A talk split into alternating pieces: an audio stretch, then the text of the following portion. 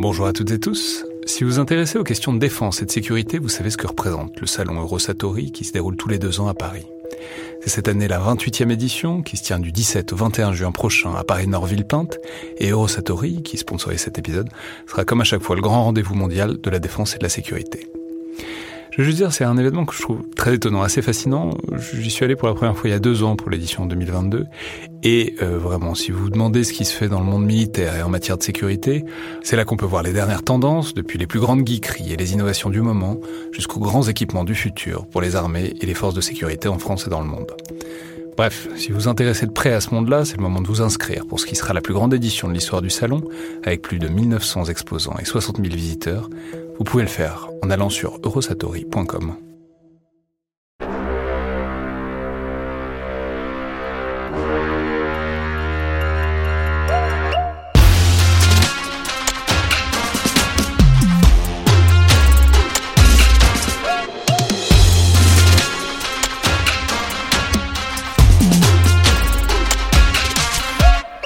Bonjour à toutes et tous et bienvenue dans le Collimateur, le podcast de l'Institut de recherche stratégique de l'école militaire, l'IRSEM, consacré aux questions de défense et aux conflits armés. Je suis Alexandre Jublin et aujourd'hui pour ce nouvel épisode dans le bunker, consacré donc aux films, aux séries de guerre qui touchent à la guerre ou aux faits militaires, en tout cas euh, plus généralement. J'ai le plaisir de recevoir Simon Rio, euh, scénariste, critique cinéma, notamment au Cercle, et euh, dans ce qui est, je crois, le meilleur podcast cinéma de France, intitulé Réalisé sans, truc- sans trucage, avec aussi l'ami Nicolas Martin, qui est, qui est déjà passé par ce micro. Donc bonjour Simon, bienvenue à nouveau dans le collimateur. Bonjour Alexandre, ravi de vous retrouver. Alors je, dis à nouveau parce que je peux rappeler que euh, vous, avez- vous êtes l'invité inaugural de ce format dans le bunker puisque c'était en plein confinement, en plein premier confinement euh, quand on a lancé euh, ce- cette déclinaison du collimateur et on l'a fait un peu dans la précipitation et je ne savais pas forcément trop qui inviter à, à ce moment-là parce qu'en plus euh, vu qu'on l'avait jamais fait c'était compliqué à expliquer. Et vous avez tout de suite répondu à l'appel pour parler de ce très beau film, paraît-il, qui est Croix de fer. Vous en parliez très éloquemment. Et je ne l'ai pourtant toujours pas vu, et j'en suis bien désolé, mais... Pas si éloquemment donc. Non, non, c'était, c'était super. Euh, aujourd'hui, pour nous parler d'un autre film de guerre, un film un peu plus récent euh, très très décoré, c'est donc Le Démineur de Catherine Bigelow, euh, sorti en 2008, qui a notamment eu l'Oscar euh, du meilleur film, Oscar du meilleur réalisateur, de la meilleure réalisatrice pour Catherine Bigelow, dont je peux rappeler que c'est la première femme à recevoir cet Oscar. qui est par ailleurs une, réalisatrice avec un certain nombre de films à son actif. On peut citer notamment Zero Dark Thirty, qu'on a déjà traité ici, qui est sorti quelques années plus tard, en 2012, mais aussi euh, K-19, Le piège des profondeurs, un peu avant, en 2002, et puis aussi de manière un peu moins directement liée à la chose militaire. Mais euh, film culte s'il en est aussi, Point Break, euh, avec Patrick Swayze et Keanu Reeves en 1991. Alors, film euh, intéressant, ce, ce, ce démineur de 2008. Film très primé, très célébré, euh, je l'ai dit. C'est intéressant parce que je, faisais un peu, je regardais un peu. En fait, il n'y a pas beaucoup de films qui ont, de films de guerre qui ont reçu l'Oscar du meilleur film. C'est relativement rare. J'en ai compté 4, 5, pas, tellement plus. Et euh, c'est un film qui pourtant, j'ai l'impression, n'a pas tellement marqué les esprits que ça. Euh, Enfin, pour, tout le dire, en fait, ça fait. Moi, je me dis, je me dis souvent, mais personne m'a jamais proposé euh, de traiter de ce démineur.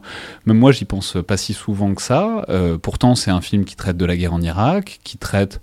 Alors, je sais pas si ça traite vraiment directement du déminage en tant que tel. En tout cas, ça raconte des histoires euh, d'hommes dans la guerre en Irak. Avec, on pourra faire des parallèles sans doute avec euh, d'autres films qui traitent euh, sensiblement de la même chose. On peut penser comme ça spontanément à American Sniper ou encore euh, à Jared, mais cette fois pour la première guerre du Golfe de, Sam Mendes, des films qu'on a déjà traités dans ce format. Alors peut-être, euh, dites-nous, euh, Simon Rio, qu'est-ce qui vous intéresse dans ce film? Alors je peux rappeler que, je peux signaler que vous intéressez beaucoup à Catherine Bigelow ces derniers temps. Vous avez récemment fait notamment une conférence dans le cadre d'une rétrospective de l'Institut Lumière de Lyon sur Catherine Bigelow. Mais bon, alors qu'est-ce que vous en pensez? Qu'est-ce que vous en, qu'est-ce qui vous interroge dans ce démineur de, de 2008 Eh bien, ce qui m'interroge, premièrement, c'est le fait que vous avez mentionné, à savoir que c'est un film euh, sur lequel la mémoire collective a roulé euh, comme à Charles Leclerc sur un poussin.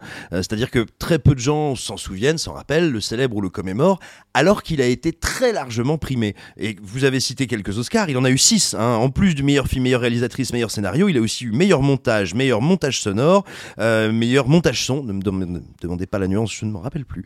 Mais tout simplement. Et en plus de ça, 75 prix internationaux. C'est-à-dire qu'il n'y a pas que, l'industrie américaine qui l'a reconnu, il a été à l'international célébré. Et pour autant, c'est encore aujourd'hui, je crois, un des plus spectaculaires bids d'un film oscarisé. Attention, pas d'un film à Oscar, hein, qui est un prototype un peu de cinéma un peu particulier, mais bien de film oscarisé. Or, traditionnellement, il est quand même assez rare que les, que les Oscars ne sanctionnent pas un film qui a eu du succès, ou il est assez rare qu'un film euh, qui va bénéficier des Oscars n'ait pas, on va dire, une seconde carrière assez florissante. Ça en fait donc un cas un petit peu particulier. Euh, mais bon, des films qui auraient eu, on va dire, des déconvenus économiques et qui seraient devenus euh, cultes ou très appréciés par la suite, l'histoire du cinéma en, déborde. Et pour autant, non plus, il n'a pas, il a pas, il semble pas avoir marqué sur le long terme les esprits. Donc ça, ça m'interrogeait un petit peu. Je pense qu'il y a plusieurs raisons à cela. La première, mais que je développerai euh, sans doute beaucoup plus avant dans le podcast, euh, c'est que comme souvent avec le cinéma de Catherine Bigelow, c'est un film de pirate. C'est-à-dire c'est un film qui fait mine de traiter d'un sujet pour l'aborder par un angle tout à fait inattendu ou pour en subvertir ce que le spectateur euh, est en droit d'attendre. Et donc que, bah, tout simplement, notamment sur le sol américain, là où une grande partie du public s'attendait à voir un film sur No Boys qui se battent en Irak, ils ont été face à un spectacle beaucoup plus mal aimable et amer qui, qui je pense, ne, ne pouvait pas engendrer, au moins sur son marché domestique, un, gros succès. Et puis ensuite, euh, rappelons que c'est quand même en 2008 et de ce point de vue-là, c'est alors c'est peut-être une raison pour laquelle ça a eu du succès mine de rien, parce que on peut signaler American Sniper, c'est donc 2012. Euh, c'est plus tard, c'est un autre moment dans la conscience américaine de ces guerres, ces interventions extérieures, etc. Peut-être que 2008 aussi, il y a eu la prime avec euh, l'idée que, bah, enfin, un film qui en traite, qui en traite en plus de manière un peu si ce n'est subversive, mais en tout cas critique de, tout ça, et que du coup, il a peut-être il a un peu raflé ce qu'il y avait à rafler euh, à ce moment-là. Oui, alors je, suis, je suis assez d'accord avec vous, euh, Alexandre, et, et j'ajouterais aussi que euh, 2008, c'est pas anodin comme année. Euh, alors ça peut nous sembler très loin de la question militaire, ça l'est, mais 2008, c'est l'année de naissance de cette maladie vénérienne du cinéma qu'on appelle le MCU, vu que va sortir Iron Man, premier du nom, et en fait, ça va véritablement amener une révolution, ou en tout cas une rupture énorme dans les habitus des spectateurs, et aussi dans bah, ce à quoi la presse va s'intéresser prioritairement, parce que tout d'un coup, le cinéma plus traditionnel, à Oscar, celui qui faisait encore recette quelques mois avant, euh, n'est plus la focale d'une grande partie du grand public. Et, en fait, le film, en arrivant à cette jonction-là, je pense, a, manqué aussi quelque chose, arrive un peu tard, paradoxalement, il arrive à la fois donc trop tôt et trop tard, parce que le public va largement, enfin une grande partie du public va se désintéresser de certaines cases traditionnelles du cinéma américain. Mmh. Bon, et donc, qu'est-ce que vous en pensez sur la manière que ça a de représenter Parce que, voilà, on peut l'insérer dans une séquence de films de guerre, de films sur les guerres américaines. Alors, on peut remonter au Vietnam en passant par l'Afghanistan, même s'il y en a étonnamment pas tant que ça des films sur euh, l'Afghanistan. Et euh, tous les films sur la guerre en Irak qui ont eu lieu depuis. Mais de ce point de vue-là, euh, je l'ai dit, je, je, enfin, c'est un truc, bon, ça s'appelle Des mineurs, ça s'appelle pas comme ça d'ailleurs en anglais, ça s'appelle The, The Hurt Locker, euh, qui est peut-être un peu plus euh, fidèle à l'esprit, donc on peut signaler que c'est donc une sorte de petit boîtier euh, que le héros principal a, où il, il, conserve des objets qui ont failli le tuer.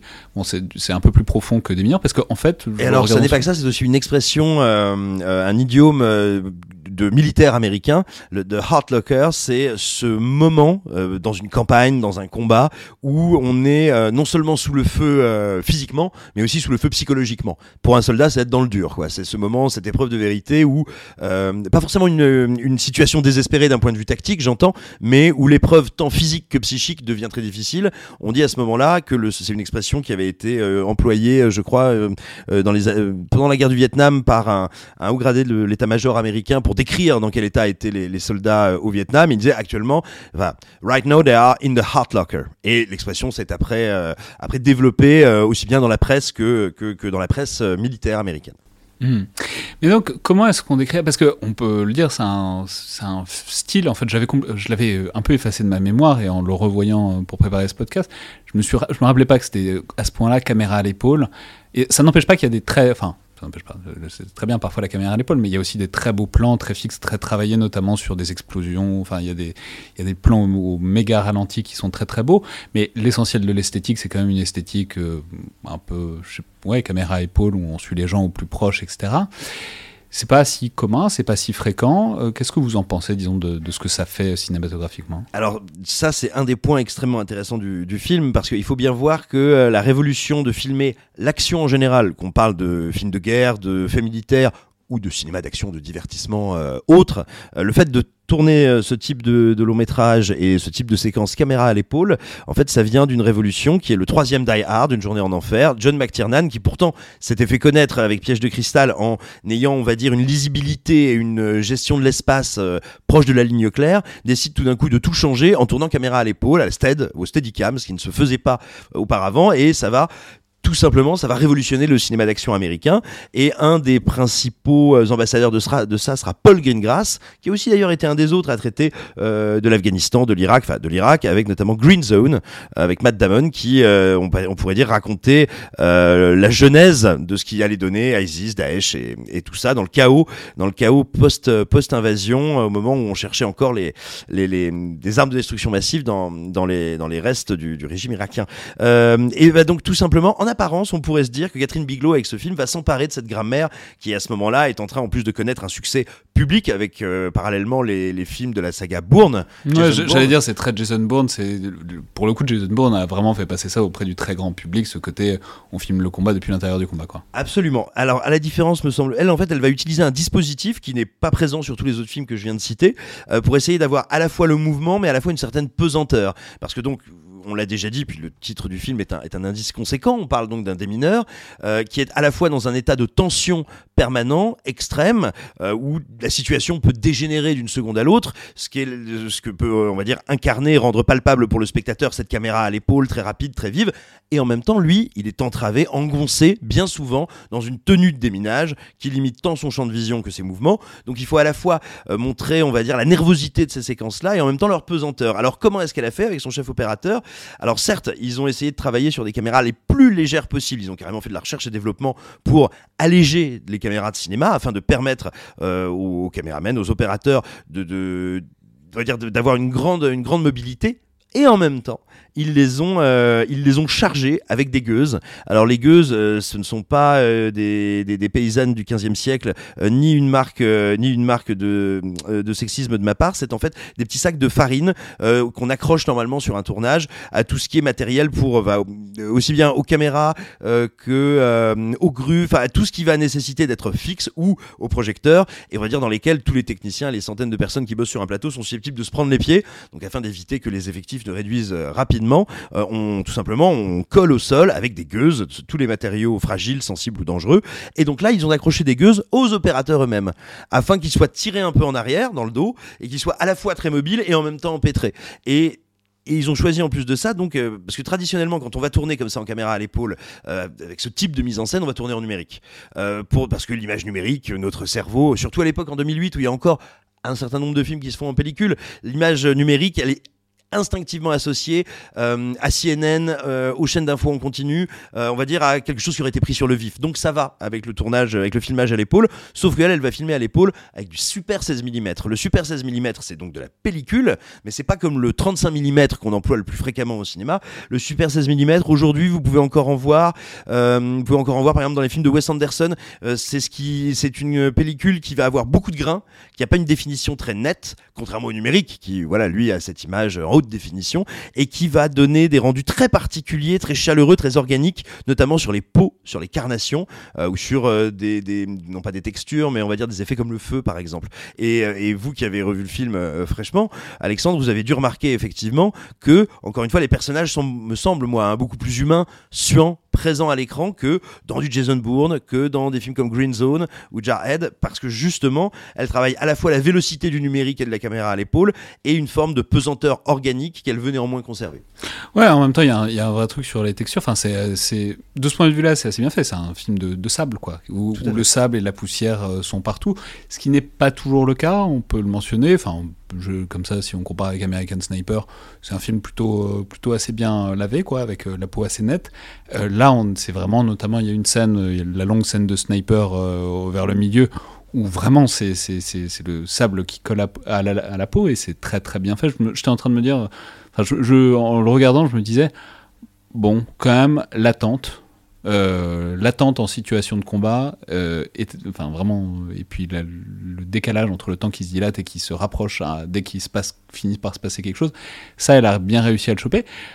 Pour le reste, je en sortant du film, je savais pas très bien ce que, ce que ça racontait. Enfin, plutôt si, enfin, en tout cas, c'est un peu le message qui est au tout début, c'est l'idée que la guerre est une drogue, etc.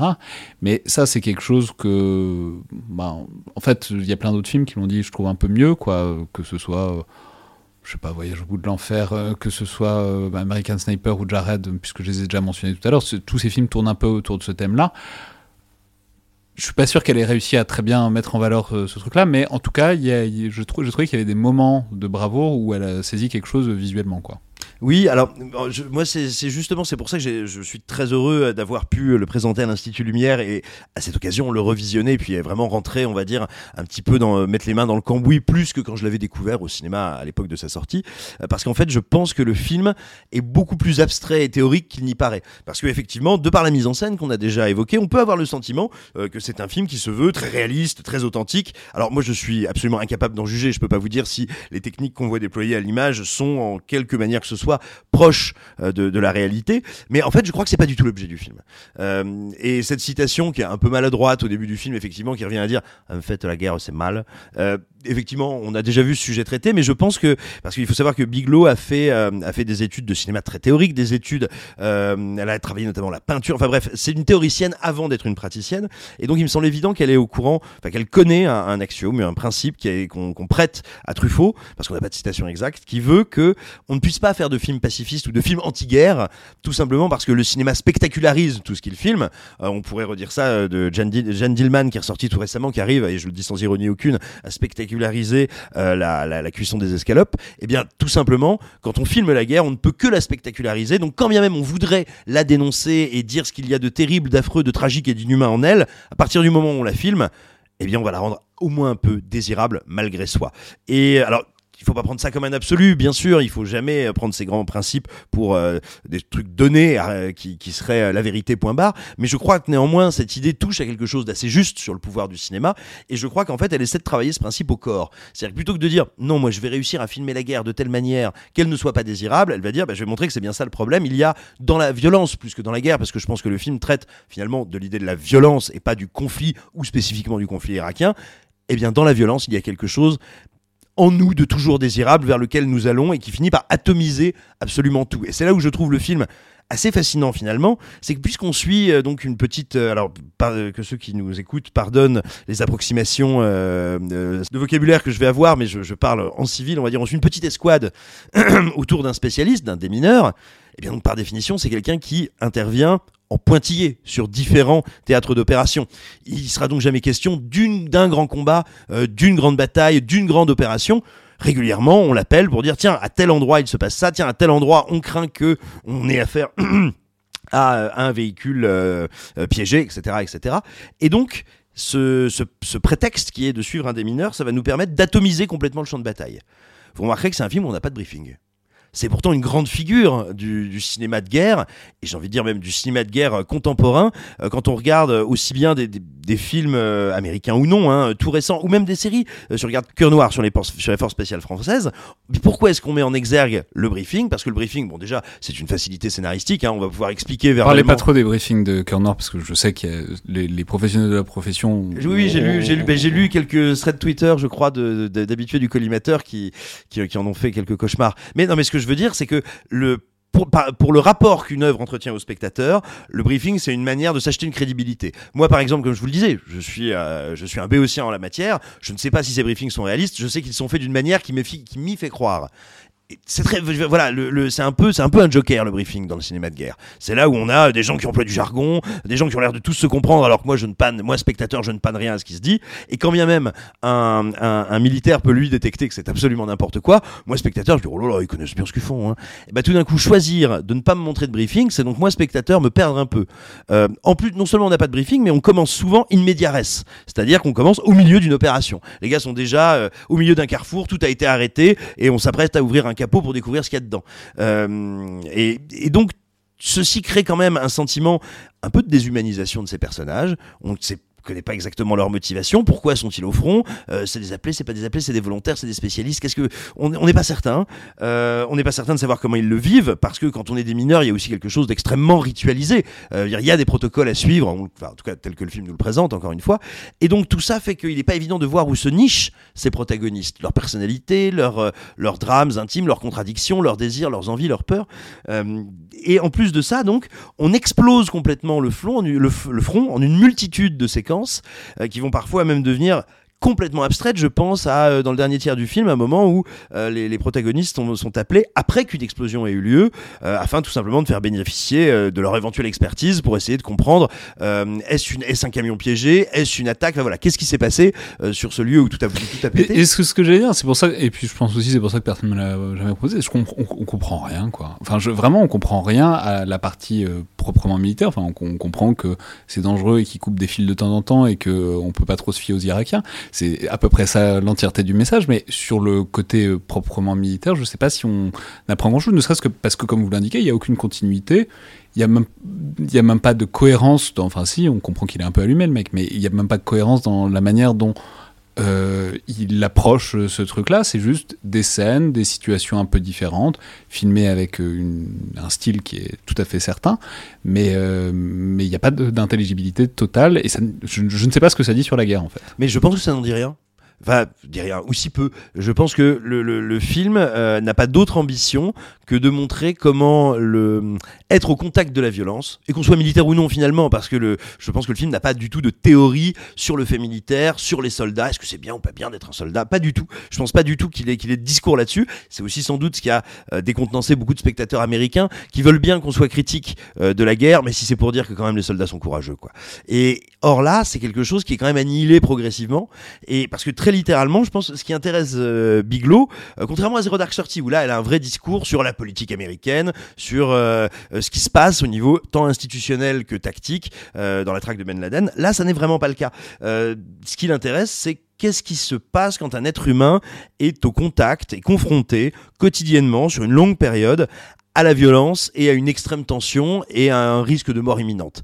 Et eh ben en gros, cette espèce, alors ça peut paraître très simple hein, de, poser ça. Et effectivement, le, message du film qui est donné à la fois dans le carton introductif avec cette citation qui dit oh au bout d'un moment la guerre on aime bien, ou dans les dernières scènes du film quand un des soldats blessés est évacué et dit au et, hurle plutôt euh, et hurle aux démineurs, enfin aux démineurs en chef, mais mais moi je suis pas là pour euh, pour t'accompagner quand tu veux ton shoot d'adrénaline. En fait, c'est pas ça le métier. Et bien voilà, c'est la seule ambition du film, mais je trouve qu'il le fait admirablement, c'est de dire en quoi il y a quelque chose en nous qui toujours est un peu happé par la violence, et surtout il essaye de le faire par sa mise en scène. Il essaie pas de le faire par de grands discours, par de grands dialogues. On n'a pas de personnages pleurant sous la lune et disant mon Dieu, mais que le pays me manque, suis-je encore humain? On n'a pas comme dans American Sniper d'interminables séquences de secouage de bébés en plastique pour se dire oh là là, on a perdu un peu d'humanité, euh, non, c'est illustré par le cinéma lui-même et par la manière dont le film déconstruit les actions, le sens, et finalement on ne peut comme ces hommes que se perdre. À tel point que la séquence du retour au pays, qui d'habitude, qui souvent dans ce cinéma-là peut occuper un bon tiers du récit, pour vraiment montrer à la fois comme on est content d'être retrouvé, comme on est content d'être revenu auprès des siens, mais comme on a perdu en humanité, bah, cette séquence, je crois qu'elle dure 4 minutes. Elle dure 4 minutes, et d'ailleurs, c'est avec les séquences d'explosion, les seuls plans fixes du film ça dit quelque chose quand même. les seuls plans fixes du film sont des plans de mort, hein, littéralement, lorsqu'on est devant le spectacle de l'explosion au ralenti qui euh, dévore tout, et quand on est devant le spectacle d'un monde arrêté, au, pays, la vie s'est arrêtée, ou plutôt on ne peut plus rejoindre les vivants. Et il n'y en a même pas de tristesse. Je veux dire, le, personnage interprété par Jérémy Renner ne s'en morfond pas. Il dit Bon, bah, puisque c'est ça, moi j'y retourne, hein, c'était quand même plus rigolo. Et concrètement, les deux seules choses qu'on le voit faire dans cette très brève séquence euh, où il, il, revient, euh, il, revient du front, euh, bah écoutez, il, fait les courses dans un gigantesque supermarché et il enlève des paquets de feuilles mortes pourrissantes de, de son toit. Voilà. Il coupe, il coupe, les champignons aussi. Oui, c'est vrai. C'est mal apparemment. Euh, Ouais, mais non, mais c'est intéressant parce que ça renvoie à la dernière dimension dont j'aimerais parler, c'est la dimension psychologique. Donc, parce que effectivement, il n'y a pas de psychologie verbale. Enfin, on la montre et on la et on la on la raconte pas. Mais alors ça, à la, rigueur, ça peut être une qualité parce que le cinéma, c'est plutôt fait pour montrer que pour dire. Sinon, sinon, on écrit des livres. Mais le ce qu'il y a d'intéressant là-dedans, c'est aussi euh, c'est l'angle mort. C'est toujours c'est les Irakiens, c'est toujours la population. Et ça, on sait jamais. Euh, on sait jamais si c'est fait exprès ou pas, on sait jamais si c'est que le réalisateur s'en fout, ce qui est sans doute assez souvent le cas, ou si, euh, par exemple, je, pense notamment à une excellente série qui est Generation Kill de David Simon, où oui, c'est vrai qu'on voit pas les Irakiens, mais c'est quasiment une métaphore de euh, ce que fait les Américains en Irak. Et les Américains en Irak n'ont pas vu les Irakiens d'une manière générale, donc se mettre avec eux, c'est ça que ça implique. Mais là, enfin, c'est particulièrement notable. Il y a il n'y a personne, il n'y a pas de personnage. On est, on est capable de donner peut-être un nom ou deux noms d'Irakiens, euh, ce qui est toujours euh, mauvais signe. Et c'est vraiment un truc. Euh, enfin, c'est peut-être fait exprès, mais ça, ça, reste un petit peu problématique quand même. Ça reste problématique, mais moi, il me semble que le, que le film l'interroge. Par exemple, y a, moi, quand je revois le film, il y a toujours une réplique qui me glace un petit peu. C'est au, tout début du film, enfin, dans, la, dans le premier tiers, donc le personnage principal, le démineur interprété par Jeremy Renner, se retrouve à faire face à une voiture dans une zone qui devrait a priori être interdite parce qu'il s'apprête à procéder à un déminage. Et donc se pose la question de est-ce que c'est juste un kidam qui s'est un peu euh, perdu ou qui fait un peu de provocation ou est-ce qu'on est face à un, individu hostile? Et donc il y a comme ça une scène de tension entre à la fois lui qui braque cette voiture de son arme et tous ses collègues qui attendent de savoir s'il faut, euh, s'il faut arroser. Et, quand finalement la voiture, qui semble effectivement n'être pilotée que par un kidam de passablement mauvaise humeur, s'éloigne, euh, il y a cette réplique terrible dont le statut est pas clair. Où il dit genre, eh ben si maintenant celui-là il rejoint pas les autres, euh, c'est qu'on a mal fait le boulot. Et on se demande si ce que nous dit Renner, c'est euh, bah, vraiment nous Américains, on a, on sait pas, on sait pas comment faire. est-ce qu'il s'en amuse ou est-ce qu'il s'en désole? Et on ne le saura jamais tout à fait. Et je pense que le film pointe cette ambiguïté-là. Et il me semble qu'il y a un moment, alors on a dit que le film était très terre à terre, très brut, très caméra à l'épaule. Néanmoins, il y a des moments où on est on sort comme ça du pur réalisme et où on est presque, on est très proche du cinéma de genre. Je pense notamment, euh, vous disiez Alexandre, il y a très peu de personnages irakiens à proprement parler. Il y en a même un seul et unique, euh, qui est un petit garçon qui, euh, devant la base américaine, vend à la sauvette des DVD. Euh. Eh bien, ce petit garçon, à un moment, tant pis, je vais spoiler, mais c'est pas, c'est pas un ressort dramatique important. Hein, c'est une scène. Pour cause, parce qu'il n'y a pas de ressort dramatique important dans ce film. Mais, voilà, ce petit garçon, quand les deux, les trois, quatre séquences où on le voit vendre des DVD, il est à contre-jour, on l'aperçoit de dos, on ne voit que son bras, son épaule. Bref, on sait qu'il existe. On, on a bien compris dans chaque séquence que c'était toujours ce même petit garçon, mais on est incapable de le reconnaître. Le seul moment où on, va s'apesantir sur son visage, son corps, son apparence, c'est quand euh, plus tard dans le long métrage, les soldats vont le retrouver euh, assassiné, son corps transformé en bombe. Alors je ne sais pas du tout si c'était une pratique courante, si ça existait, j'en sais rien, mais que ce soit véridique ou pas, l'idée est assez intéressante, c'est-à-dire que pour ces soldats, la seule interaction physique parce qu'il va bien falloir le désamorcer ce garçon si j'ose dire. Donc on va l'ouvrir en petits morceaux et puis on va, on va, on va le désamorcer littéralement. la seule interaction physique possible avec les Irakiens, c'est dans la mort il n'y a pas de contact autre, réel, de, et par contact, encore une fois, j'y reviens, de contact physique, quoi, ce lien entre humains euh, qui fait qu'un jour on s'est serré la main, qu'on s'est donné la collade. Il n'y a pas de possibilité de contact dans le film ailleurs que dans la mort, ailleurs qu'avec des cadavres. Et, je, connaissant le parcours euh, euh, académique et la formation politique de Catherine Bigelow, et puis les films qu'elle fera après, à savoir Zero Dark Thirty, Detroit, je pense, il me semble impossible qu'elle n'y ait pas pensé et que justement elle n'ait pas voulu appréhender ça comme quelque chose de très problématique. Et en disant, mais l'angle mort absolu de tous ces gens-là, c'est que non seulement ils se déshumanisent de par leur euh, l'intensité de la violence à laquelle ils sont confrontés, mais ils ne sont même plus en face d'eux capables de voir des humains. Et a fortiori, c'est des mineurs qui interviennent souvent au milieu de carrefours bah, qu'on a verrouillés, qu'on a bloqués. C'est-à-dire qu'ils sont, ils sont quasiment dans des décors de Counter-Strike. C'est totalement déshumanisé. C'est euh, l'humanité s'est absolument retirée de là, et euh, sa dernière trace, ce sont des cadavres. Hmm. C'est intéressant parce que j'étais en train de me dire, c'est vrai aussi pour la toute dernière scène qui est une scène de déminage où il essaye d'enlever les cadenas. Juste pour revenir sur. Euh, parce que c'est vrai qu'il y a un truc de, réalité, parce que en fait, ce garçon, donc tout le monde, le, Jérémy Renner est persuadé que c'est le, le, gamin qui vendait des DVD. Tout le monde lui dit, pas sûr, on n'en sait rien. Il dans des, il se met dans la merde quatre fois pour euh, essayer de, d'abord de, récupérer son corps, alors que c'est absurde, euh, et ensuite pour essayer de retrouver ceux qui ont fait ça alors qu'il a aucune piste. Et ensuite, on le voit revenir, ce gosse. Et on ne sait pas s'il voit quelque chose, si c'est une vision, si juste il s'est planté. Effectivement, il y a un truc de, de réalité parallèle. Et simplement, j'étais en train de me dire, euh, parce qu'effectivement, à la toute fin, il y a, y a, cette scène donc, où il essaye d'enlever l'espèce de prison bombe, enfin d'armure euh, bombe d'un quelqu'un, il n'y arrive pas. Et je me disais, il y avait un truc très jeu vidéo dans tout ça. En fait, il a, il y a un truc, il a passé tous les niveaux. Et le dernier, c'est le déminage de, qui réussit pas, et du coup le jeu s'arrête. et il repart, euh, il repart aux États-Unis. Bon, il reviendra après. Il repart à zéro. Il recommence Ouais, à ça. Il y a un truc très. euh, Mais, mais qui, ouais, qui, montre aussi la déshumanisation de tout, quoi. Absolument. Et puis, bah, puis la mise en scène de cette séquence est très intéressante parce que au-delà de l'idée d'avoir un montage syncopé et on l'a dit, une caméra à l'épaule en, euh, filmée en steadicam euh, pour pour décupler l'intensité de, ce- de cette scène-là, euh, il y a aussi le fait que parce que Renner est en train d'essayer de pratiquer un déminage à, l'aune de tout un corps humain, c'est-à-dire littéralement un type qui est plein de bombes, d'entrefi- d'entrefilats, de fils, de cadenas, de trucs, de plein de systèmes explosifs, eh bien la caméra est obligée de faire de très gros plans et donc ce corps est littéralement lui aussi atomisé par la mise en scène. Il y a très peu de plans où on voit cet individu de plein pied, en entier, complètement. C'est-à-dire que plus la séquence avance, plus il devient, mais comme dans un jeu vidéo, une suite d'épreuves, une suite de, euh, de micro-images, et, et plus, euh, paradoxalement, alors que la situation devient humainement intenable, parce qu'il y a donc un, un compte à rebours qui nous indique qu'à un moment cet homme risque bien d'exploser, bah donc plus on se rapproche du nœud humain de cette situation, plus l'humain s'efface plus cet homme ne devient plus qu'un mécanisme que doit essayer de régler, un jeu, une épreuve que doit remporter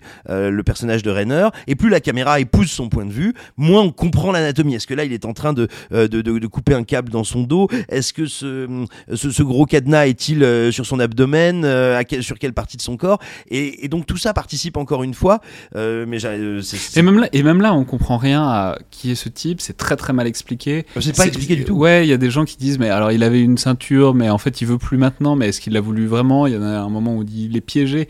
Et puis surtout, c'est très étrange. En fait, il y a cette phrase qui revient de manière répétée par l'interprète, qui, qui dit ah c'est quelqu'un qui a une famille, he's a family man, he's a family man, comme si c'était la seule caractérisation euh, psychologique qu'on pouvait avoir. Euh, positive d'un Irakien, enfin, ça ne dit rien. Il y a ce truc qui revient comme un mantra de It's a Family Man, comme si c'était la seule vertu qu'on pouvait euh, apposer à ce personnage-là qui va mourir, dont on ne sait pas s'il est un terroriste ou pas, mais euh, la, famille comme euh, valeur rédemptrice de tout. Alors oui, tout à fait. Là, je vous parle de, de lointaine mémoire parce que j'avais lu ça il y, a, pas au moment de la sortie du film, un petit peu après, mais ça doit quand même faire pas loin pas loin d'une décennie. Il faut savoir donc ce film marque une des, des premières collaborations entre Catherine Bigelow et euh, le journaliste puis scénariste et producteur Mark Ball. Et euh, Mark Ball, euh, bah, c'est un peu comme David Simon, hein, un de ces très très grands euh, reporters euh, dont le travail a intéressé le cinéma, qui lui-même s'est intéressé au cinéma. Et donc des mineurs, ça part en fait d'un article fleuve qu'il a écrit sur la situation des démineurs, notamment en Irak. Et, et il a semblé à Biglow que c'était une matière première pour elle extrêmement intéressante, bah, pour elle faire du cinéma avec ça. Et, euh, et de mémoire, je, je vais pas, du tout prétendre le citer au mot près parce que c'est vraiment pas le cas, mais je me souviens que Ball expliquait qu'un des trucs qui lui avait semblé lui le plus euh, fascinant et en même temps un peu terrifiant dans des situations de tension auxquelles il avait euh, assisté, c'était à quel point quand tout le monde se parle dans les enfin, il avait assisté à des moments de quasi panique, pas de panique parce que les gens, les soldats n'avaient pas pété les plombs, mais des moments où la tension était telle que l'information ne passait plus et où tout le monde se mettait à être en boucle sur un élément à surveiller, sur tel euh, point problématique, sur tel objectif, et où absolument tout le monde était en boucle, et où il fallait bien qu'il y ait quelqu'un au milieu qui a un peu de sang-froid, ou qui reste sur ses rails, parce que la situation était euh, non seulement d'un point de vue, j'ai envie de dire, euh, technique, militaire, mais aussi humain, sur le point d'exploser, et où le principe du détonateur et de la pression augmentant euh, jusqu'à l'explosion s'incarnait aussi dans les humains autour, de, autour des bombes. Et, et je, moi, j'y vois là-dedans, je pense que c'est quelque chose qu'elle a voulu essayer de reproduire dans l'absurdité à laquelle on arrive, c'est-à-dire que on commence, euh, on commence à intervenir sur cette zone, il y a quelques informations éparses, la situation se tend, le temps avance inexorablement, et du coup, les informations deviennent des phrases, qui deviennent des mantras, euh, qui deviennent quasiment des onomatopées, et tout ce petit monde se monte en mayonnaise comme ça jusqu'à la détonation. Bon, mais du coup, on, voit qu'on y arrive quand même au bout d'une demi-heure euh, à peu près à trouver des choses intéressantes dans ce film, mais euh, on revient donc un peu à la question originelle, au point de départ. Pourquoi, euh, pourquoi ça n'a pas marché? Enfin, je dirais pas que c'est un échec, je dirais que ça n'a pas marché, mais pourquoi, pourquoi est-ce que ça n'a pas marché? Bah pourquoi ça n'a pas marché? Euh, Moi, tout bêtement, j'aime bien euh, les films de guerre. Je peux aimer certains films de guerre pour les informations qu'ils vont m'apprendre. Je peux aimer certains films de guerre pour euh, l'intelligence de leur point de vue, de leurs propositions ou de leur message. Mais bon, il y a une partie de moi aussi qui aime bien euh, voir des films avec des explosions. Quoi. Je, je, je crache pas dessus, comme on dit, et surtout pas pour les éteindre. Et donc. Et ben là, il y a un défi incroyable avec ce film, un défi de cinéma dément, c'est qu'on suit un démineur, c'est-à-dire on suit quelqu'un qui doit empêcher ou diffuser, euh, retarder, en tout cas ne pas laisser avoir lieu une explosion. Donc qui doit, qui se bat contre le programme spectaculaire inhérent à tout film de combat, à tout film d'action. Euh, notre héros est quelqu'un qui veut empêcher le film d'advenir. Et ça, c'est un truc que je trouve très très excitant et qui en fait nous parle de tout le cinéma de Bigelow parce que à peu près dans tout. C'est très marrant parce que quand il y a des explosions, enfin mis à part la dernière, on les voit pas venir. Euh, notamment, je pense à l'explosion centrale de. Il y a un colonel, il y a un psychiatre qui accompagne le truc. Qui, on, le, le voit pas, il, saute. D'ailleurs, les explosions sont assez moches au demeurant, sauf quand elles sont très très euh, stylisées avec des méga ralentis et tout. Sinon, c'est assez moche, c'est un peu de la poussière qui monte. Mais en tout cas, la, grosse explosion qui vraiment fait perdre quelqu'un, puisqu'il y en a quelqu'un de cher, puisqu'il y en a qu'une, enfin par la première bon c'est un peu différent c'est c'est on la voit pas venir et c'est marrant parce que je, je, je, faisais autre chose en même temps et, j'ai dû revenir en arrière parce qu'on la, sent tellement pas venir que qu'on la rate parfois. Oui et c'est pour ça que je, vous parlais un peu plus tôt justement de cette question de euh, en spectacularisant la guerre qu'est-ce qu'on qu'est-ce en fait qu'est-ce qu'on en dit est-ce qu'on la rend désirable? Et le film joue avec cette notion en permanence dès euh, son départ et, c'est un truc qu'on retrouve en fait dans tout le cinéma de Bigelow qui pour moi a à voir avec le regard qu'elle porte sur l'action. Alors l'action dans le sens spectacle mais l'action dans le sens veux dire ce qui se déroule à l'écran. Il me semble que dans presque tous ces films en fait il y a un principe qui est, qui est, assez excitant assez amusant et un vrai défi de mise en scène c'est qu'en gros elle n'est pas là pour nous montrer euh, j'ai envie de dire le, tout le grand chambardement engendré par les situations dramatiques euh, qui sont au cœur de ces longs métrages que ce soit euh, des braquages de surfeurs dans Point Break que ce soit des problèmes de sous-marins nucléaires dans K19 ou des, des, questions de violence policière et de réalité de souvenirs virtuels dans Strange Days. Toujours en fait ce qu'elle va faire c'est positionner des protagonistes qui sont à ce point-là près du nœud du problème, du nœud dramaturgique, qu'en fait, ils ne sont pas dans le grand chaos de l'action, ils sont dans l'œil du cyclone à cet endroit où on est au cœur de la tempête et où paradoxalement tout semble clair et simple. Et c'est bien parce que tout semble clair et simple qu'on va pouvoir comprendre, voir où se noue la conflictualité, le drame, le tragique, alors qu'on est pourtant dans l'apparence euh, du calme. C'est-à-dire que la plupart du temps, on est dans ce film, pour revenir à celui qui nous intéresse, à des mineurs, devant des gens qui se forcent à faire silence et à rester le plus zen possible pour que les choses leur pètent pas au nez, ce qui est le, contraire de, la manière dont intuitivement on se représente un, film de guerre. Très bien, donc on peut conseiller de, de revoir, je, je, pense que je le reverrai après notre discussion, parce que je le reverrai encore un peu différemment, ce des mineurs de Catherine Bigelow, dont on peut signaler aussi que c'est quand même un peu la naissance d'un acteur, de Jérémy Renner, qui était à peu près inconnu à ce moment-là, euh, il avait fait un film qui est cher à mon cœur, qui est SWAT avec Colin Farrell. Mais euh, à part ça, euh, à part ça, il n'avait pas fait grand-chose. Et ensuite, il va un peu continuer dans ce rôle de semi-déséquilibré euh, violent, notamment avec le très beau The Town de, de, Ben Affleck. Et puis ensuite, il, va faire des trucs dans, dans le MCU, dans, dans l'univers Marvel, qui sont un peu moins ragoûtantes. Mais en tout cas, c'est un grand acteur qui est né à ce moment-là et qui, euh, qui continue à produire de manière tout à fait significative. Donc pour ça et pour euh, tant d'autres raisons qu'on a exposées depuis tout à l'heure, ce Démineur de 2008 de Catherine Bijot. Merci beaucoup Simon Rio. Merci Alexandre. Je rappelle donc que vous intervenez, vous sévissez euh, régulièrement euh, deux fois par semaine dans l'excellent, excellent podcast euh, réalisé sans trucage. Merci à toutes et tous et à la prochaine fois.